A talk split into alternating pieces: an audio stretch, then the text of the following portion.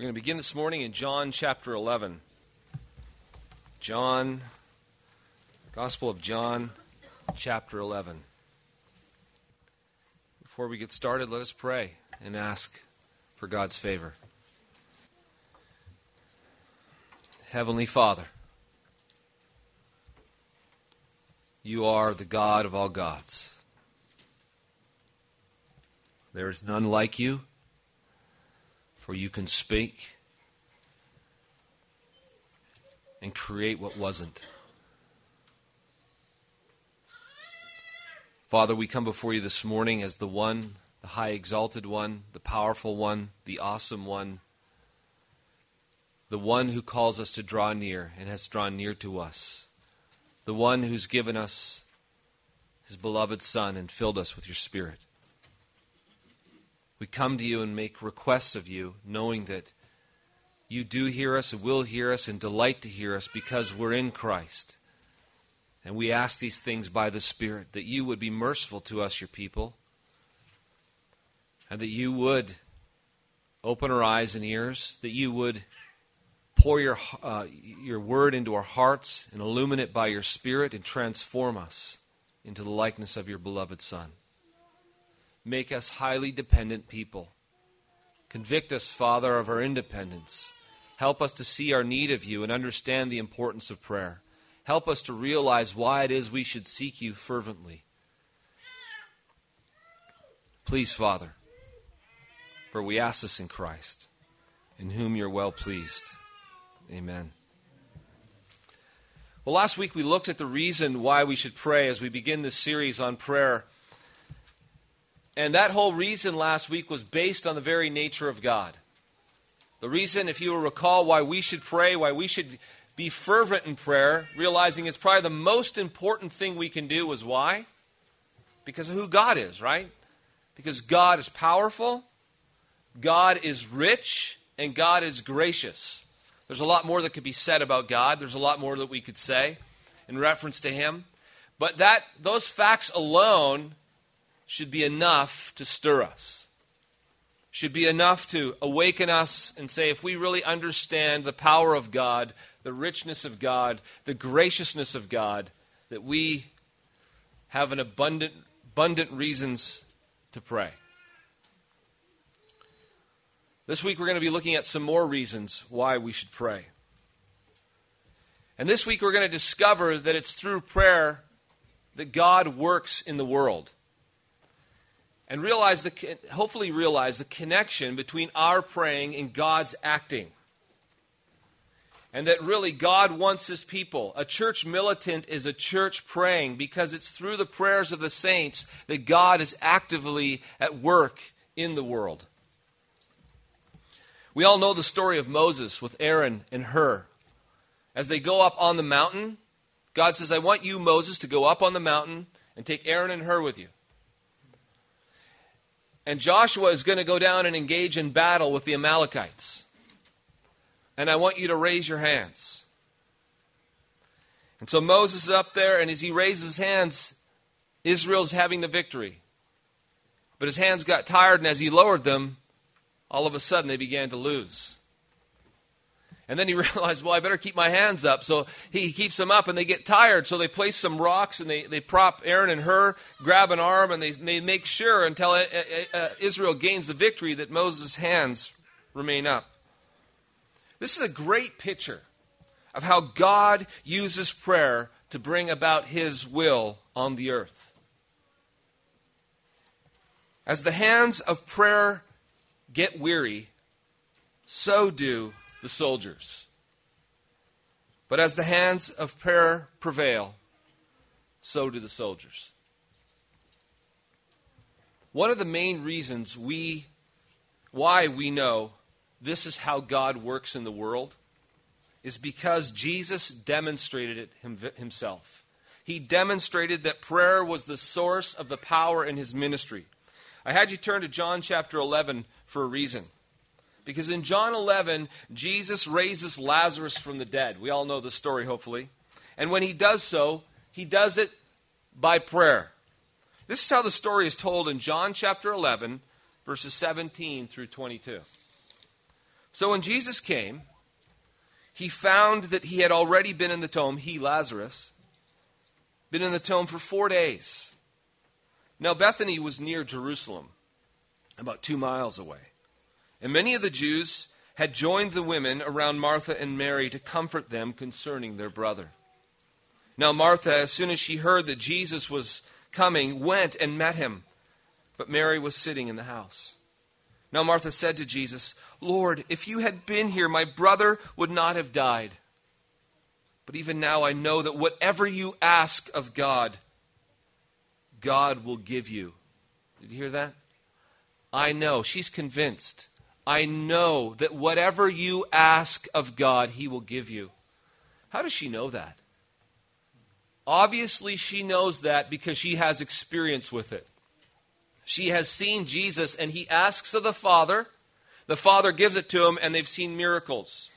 Wow. One thing I know, Martha says, I know that you'll ask of God, and he will give it to you. And the story goes on. Drop down to verse 38 through 44. Then Jesus, again groaning in himself, came to the tomb. It was a cave, and a stone lay against it. Jesus said, Take away the stone. Martha, the sister of him who, who was dead, said to him, Lord, by this time there is a stench, for he has been dead four days. Just in case Jesus didn't know. Jesus said to her, Did I not say to you that if you would believe, you would see the glory of God? Then they took away the stone from the place where the dead man was lying. And Jesus lifted up his eyes and said, Look what he does. Lifts up his eyes and said, Father, I thank you that you have heard me. And I know that you always hear me. But because of the people who are standing by, I said this, that they may believe that you sent me. Now he had said these things, he cried with a loud voice, Lazarus, come forth. And when he who had died came out, bound hand and foot with grave clothes, and his face was wrapped with a cloth, cloth, Jesus said to them, Loose him and let him go. I hope we see here the connection of what just took place. Martha knows that Jesus prays, and when Jesus prays, the Father answered. And Jesus here, he says, I want them to see something, I want them to know something. When I ask the Father, the Father hears me. And he says that he prays. He prays to the Father that the Father would hear his prayer, and that when he calls to Lazarus, God answers, and Lazarus comes forth.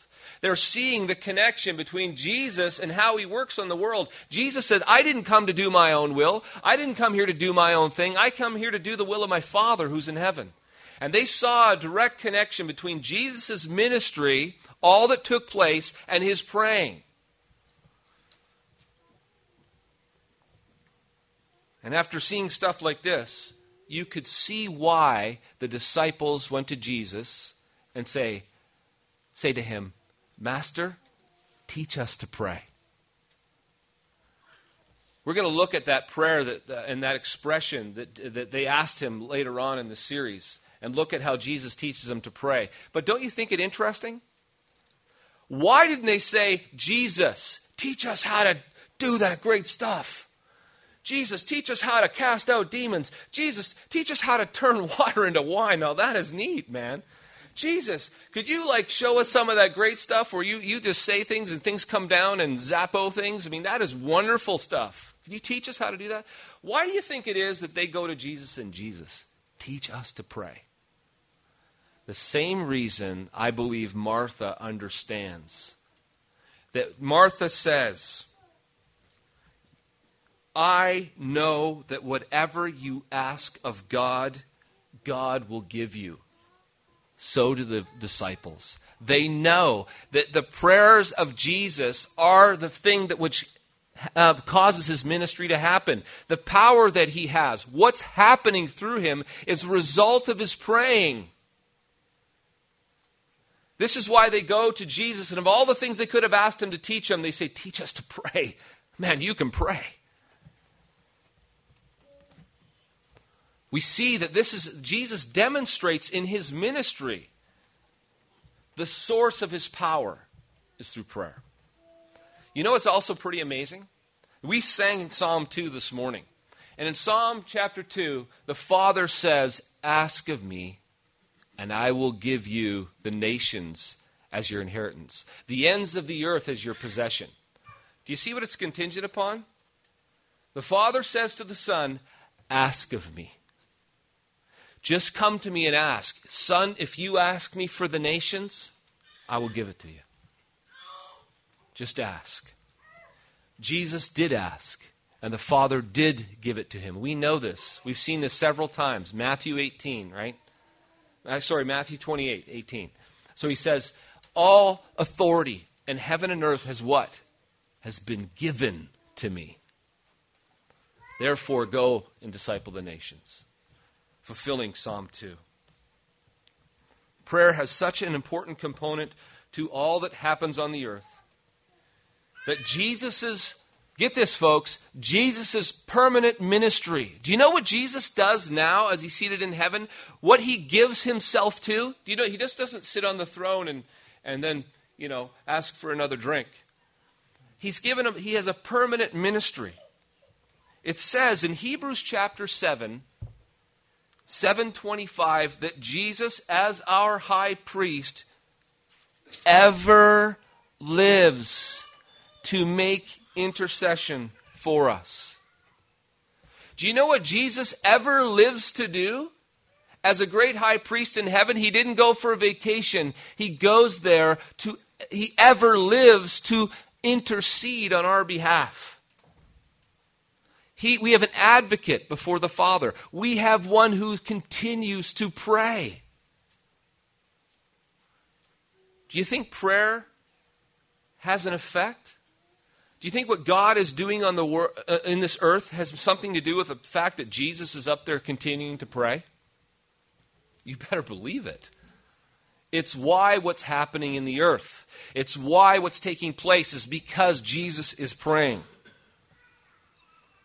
As R.A. Torrey put it, he said, I know of nothing that has so impressed me with a sense of the importance of praying at all seasons, being much and constantly in prayer, as the thought that this is the principal occupation at present of my risen Lord.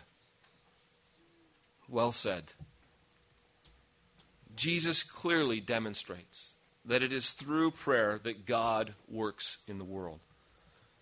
But it isn't just isn't just the work of Jesus or the prayers of Jesus. We actually participate in this as well. God has his people pray before he acts. It is through the prayers of his people that God acts on this, on this earth. For example, in the case of Abraham and Abimelech, God has Abraham pray for Abimelech in order to keep God from bringing judgment upon him. In that particular story, you remember where Abraham is afraid because they're wandering into, into the land of the Amalekites. And, uh, and Abimelech, who's a king, is powerful, obviously. And he knows he's going to run into him. And Abraham decides, well, you know what? I have got this incredibly beautiful wife. She's gorgeous. I know what's going to happen. Abimelech's going to want to kill me and take my wife. So what is he going to do? He comes up with this clever idea. I'm going to tell him she's my sister. So Abraham schemes his plan and tells Abimelech that, yeah, this is just my sister. And so Abimelech takes him, thinking it's just Abraham's sister. And then we'll pick up the story in Genesis chapter 20, verses, verse 3. But God came to Abimelech in a dream by night and said to him, Indeed, you are a dead man because of the woman whom you've, who you've taken, for she is a man's wife. But Abimelech had not come near her, and he said, Lord, will you slay a righteous nation also? Did he not say to me, She is my sister? And she even herself said, He is my brother. In the integrity of my heart and the innocence of my hands, I've done this. And God said to him in a dream, Yes, I know that you did this in the integrity of your heart. For I also withheld you from sinning against me. Therefore, I did not let you touch her. Now, therefore, restore the man's wife.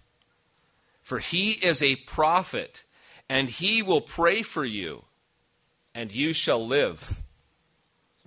But if you do not restore her, know that you shall surely die, you and all who are yours. And then down in verse 17 through 21, and we, um, we have Abraham's response. It says, So Abraham prayed to God, and God healed Abimelech, his wife, and his female servants. Then they bore children, for the Lord had closed up all the wombs of the house of Abimelech because of Sarah, Abraham's wife. Now, why did God do this? Why did God act in this way? Because Abraham prayed. He says, God says, Abraham's going to pray for you. If Abraham prays for you, then I'll heal you. Well, Abraham was a little bit of a knucklehead, but it doesn't matter. He's God's prophet, and he says, You know, I'm going to listen to Abraham. And if Abraham, he's going to pray for you, better make sure he prays for. If he prays for you, you'll be okay. Because I'll listen to Abraham and I'll heal you. And sure enough, Abraham prays for Abimelech and God heals him. We've got a similar event like this in the book of Job. The situation with Job and his friends at the end of the book, after Job's friends gave him all that counsel, God tells Job, tells the friends that uh, I'll have Job pray for you. And, he, and through his prayer, God will turn away his wrath. In Job 42, 7 through 8, it says, And so it was, after the Lord had spoken these words to Job, that the Lord said to Eliphaz and the, the, the Temanite, My wrath is aroused against you and your two friends, for you have not spoken of me what is right, as my servant Job has. Now, therefore, Take for yourself seven bulls and seven rams. Go to my servant Job and offer up for yourselves a burnt offering. And my servant Job shall pray for you, for I will accept him, lest I deal with you according to your folly.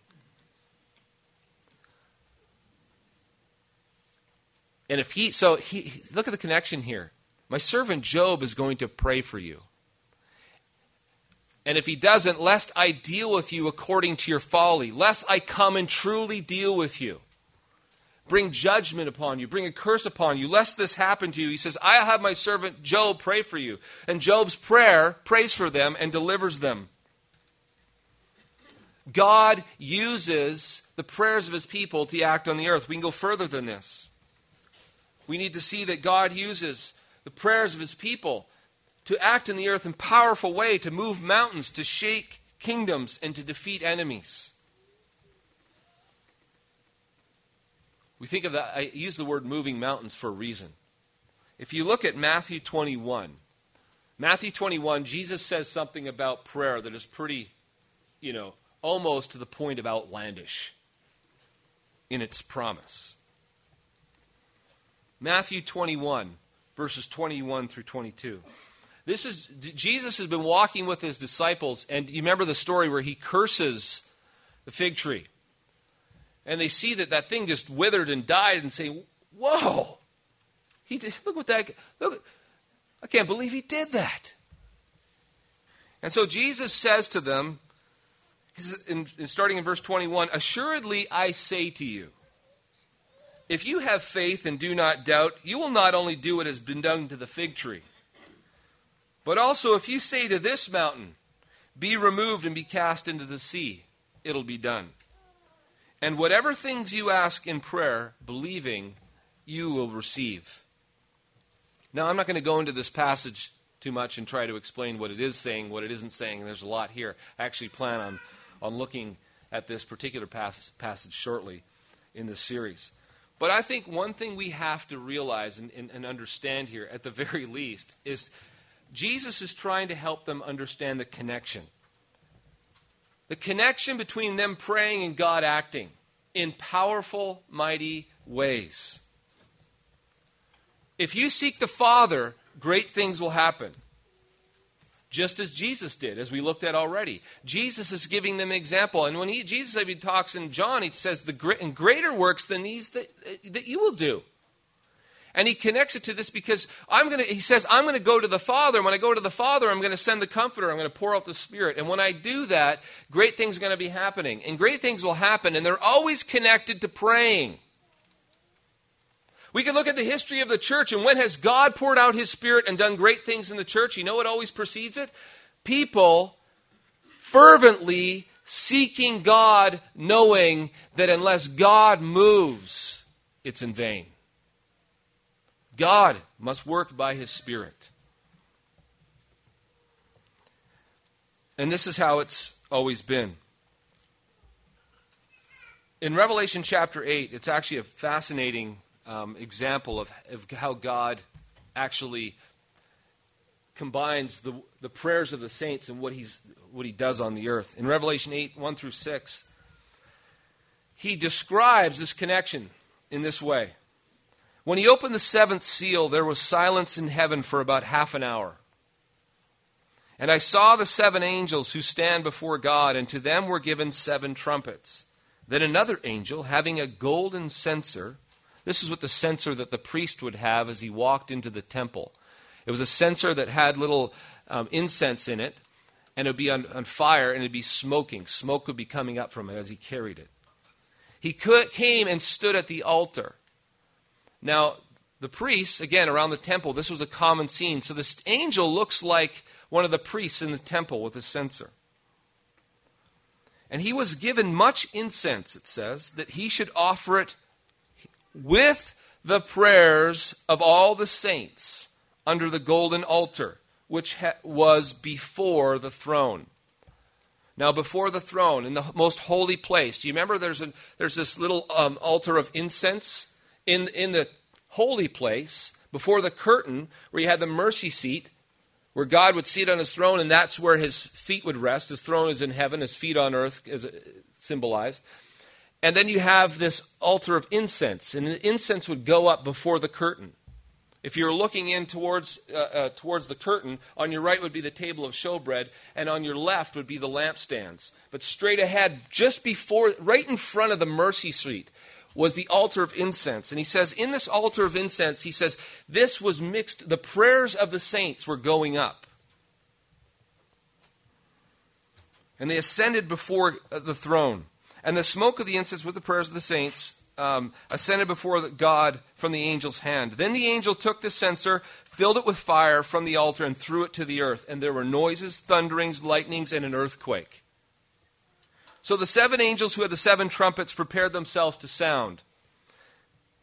And when the seven angels sounded, each angel goes and brings judgment on the earth.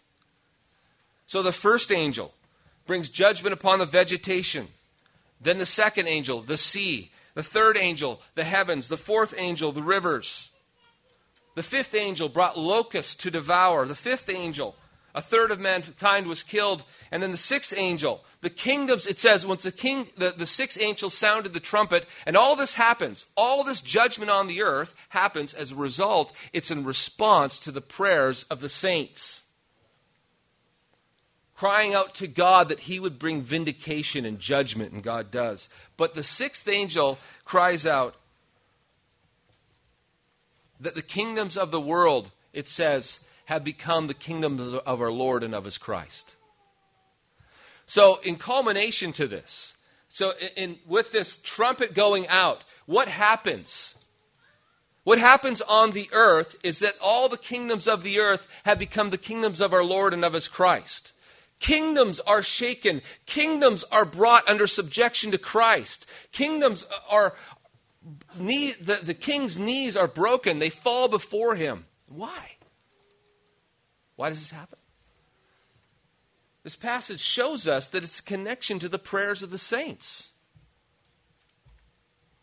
Mountains are moved, kingdoms are shaken, enemies are defeated. Ephesians chapter 6 talks about this whole idea of how our enemies are defeated.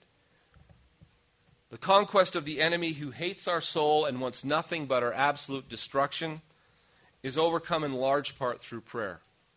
At the end of Ephesians 6, where Paul is informing them of the battle that they are in and the armor that they're going to need in order to defeat their enemy, he says this in verse 17 And take the helmet of salvation and the sword of the Spirit, which is the word of God, praying always with all prayer and supplication in the Spirit, being watchful to this end with all perseverance and supplication for all the saints.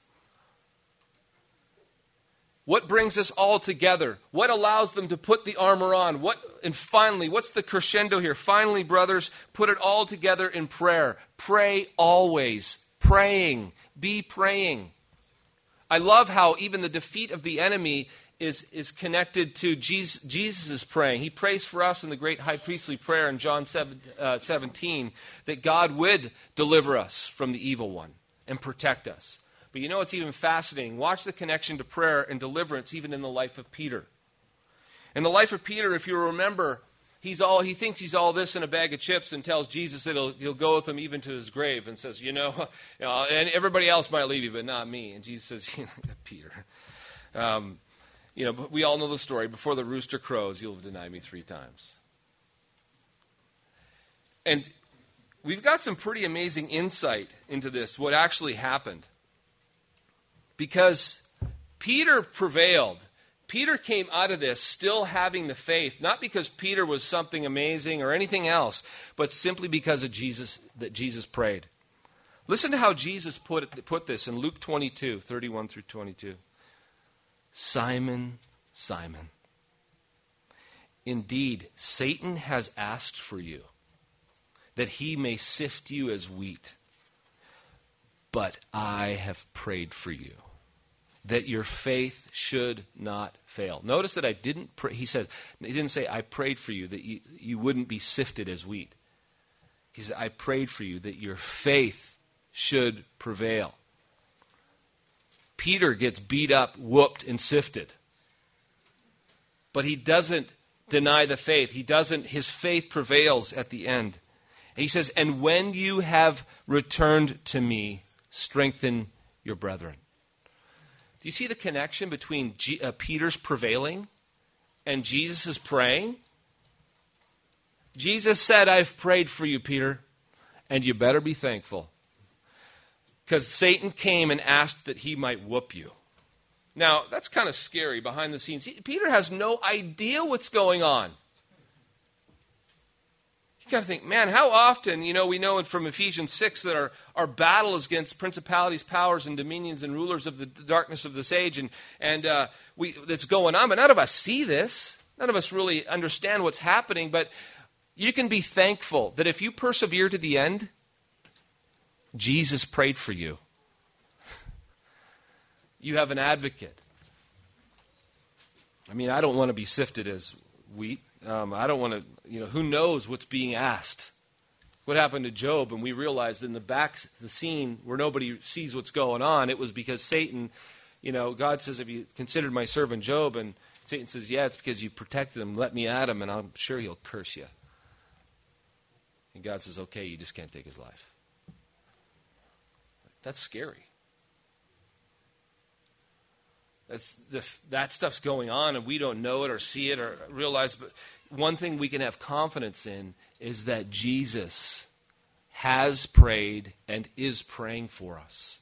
God works in this world and he delivers us from his enemies. This is why Paul says to the Ephesians, and pray with all supplication, and pray for me, and pray for all the saints, and be watchful in this. This idea that, that, that idea of being watchful on towers around the city, you would have a watchman who stood there. And he stood guard and he would look out to see if anybody was coming. And when they were coming, he would, he would sound the trumpets and everybody would get ready and lock up the city and get into defensive posture.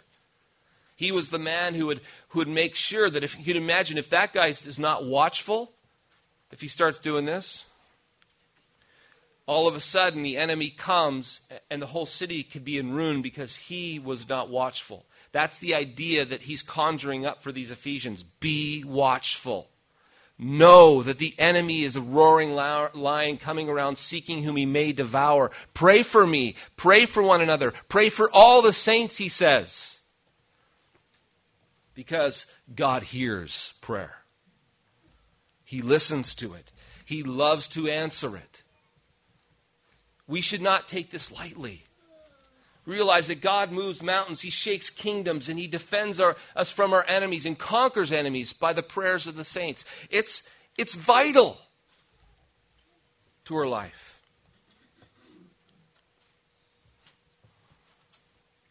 Do you know it's, it's, what's amazing, though? Is we all might affirm prayer, but then when you look at our actions, we, we give it the we kind of we give it the bookends. We might start and end with prayer, but in the middle, the real heart of what we're doing, we really think the real engine of what, what it is that we're trying to accomplish is, is all of our planning, scheming, dreaming, and all of our effort. Yet, you know, as, as Psalm 127 says, Unless the Lord builds a house, they labor in vain who build it. God can do more in two minutes than we could do in 20 years with all of our efforts. You know, we could even say, let's transform the city. How would we transform the city? Well, let's, okay, let's all get in the room and let's devise a master plan. We are going to and that's what i would do. That's what i like to do you know this, let's plan. Let's let's come up with a strategy and let's let's let's work this all out and develop it and let's get into the nuts and bolts of it and say and say yeah but we should pray. Of course we should pray. We're going to pray at the beginning and we'll pray at the end. But the real where the real meat's at here is we really got to get down to some strategic planning because if he's going to take the city we need to have a good plan well no um, that's why at times he says when he wants to take an enemy. He says, I just, how about you guys, yeah, stand up on the hill here, blow horns, and sing. And they'll all kill themselves. In the case of Jehoshaphat, right? God does these things. How about march around the city seven times? Have a little parade, then shout, and walls will fall over. The battle belongs to the Lord. And if we really believe that God is the one who shakes, moves mountains, shakes kin- kingdoms and, and delivers us from our enemies, then He's the one we need to beseech. He's the one we need to be very vigilant with. If He's the one who controls all things, and if He's the one who loves to hear the prayers of His people, what ought to be the heart of what we do? What ought to be at the center of what we do? Prayer. And, a, and a, church who's diligently fervently praying, seeking that throne of grace, and makes it a high priority, not just a bookend, but a high priority, understands where the real battle is won, understands where the power's at, understands who's the one who can change things like that. And when we understand this, we need to repent of all of our man made schemes and dreams, thinking that it has so much to do with us. And, you know, just a little of God's pixie dust on us to add his blessing. And realize this is God's work. This is God's battle. This is a God thing. So, why should we pray? Why should we pray? Because of who our God is and because of how he works in the world. It's through the prayers of his people. The Bible shows us where the real power is. You know what I love about God and his kingdom? His kingdom always flips everything on its head. Always. And especially think of this when it comes to prayer. Because prayer, if you saw a bunch of people on their knees, if you observe it, it looks like weakness. It looks like, you know, got to get up and do something. It's like, you guys just uh, praying. Who are you praying to? It's like invisible. You don't even see anything. What's going on? It just doesn't seem like, you know, you really got all that going on. But when you understand prayer and you understand how God uses it, we begin to realize, you know, here's what's flipped on its head. Here's how the last become first and the first become last. Some grandmother who's devoted her life to prayer has more impact in the kingdom than Billy Graham ever had. Yet us, with our eyes, like to think it was Billy Graham. He's up front, he's the mouth, he's the guy talking. It's like, look at what God is doing. And so we're quickly deceived and we don't understand no, no, no. The real horsepower was in that granny who's loving their children, family, quiet little life, and she was just beseeching the throne constantly. And in the, I guarantee you, watch what's going to happen in the final judgment when all things are revealed and made plain. We're going to go, wow. Wow, look at all, look at the power that all these mamas and grandmas had. and who are these guys up front? Big bunch of uh, rah, rah, rah, you know, the power wasn't there. There was a job to be done. Clearly and certainly, there needs to be faithfulness to declare God's word. But unless God works in the heart, there's nothing going to be happening. You're nothing but a clanging gong and cymbal. It's blah, blah, blah, unless the Spirit of God attends it and works in men's hearts. So we should start to really, really reevaluate our callings. And instead of running after what we consider or think are the high callings, the high callings being the things like, you know, really active in ministry. It's going to be this wonderful program. It's going to be because, you know, we're so actively engaged in all these things that we're doing in the church. And we have this program and that program. We're running this, you know, this meeting and that meeting. And I'm running it all. And look at all the work that I'm doing. I'm running around just going crazy. I'm, I'm just sweating. I'm so involved you know, I've got so many things going on, and yet we got some somebody, an elderly lady, who's just not capable of doing that, and all she's capable of doing, because of her age, God has placed her, you know, in, in perhaps a, a home somewhere. I mean, you know, she's not really doing a lot for the kingdom. It's a lie.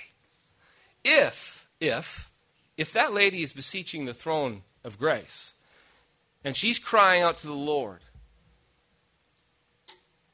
that's where the power's at. God, God will hear those prayers. And if all those other things are effective, it's because of the lady beseeching the Lord. This is why, even as you mothers or you people at home or people, you know, often this there's so the feminization of this of the world and we live in are pressing ladies to go make their mark on the world to go do something that's really going to get you noticed and give you glory and give you reputation and really say, now that's something to do. Look at this woman has a career. It's a fat lie.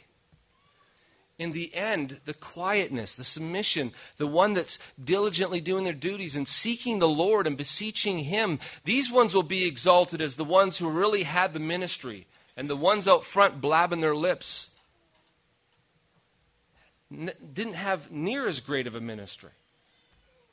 Now, I don't want to say that one is better than the other. I want us to understand that if, yeah, if you're out front blabbing your lips, but if you're seeking the throne of grace as diligently, that's just as good. But what we have to understand is that it's God who is at work. And unless He works, it's vain.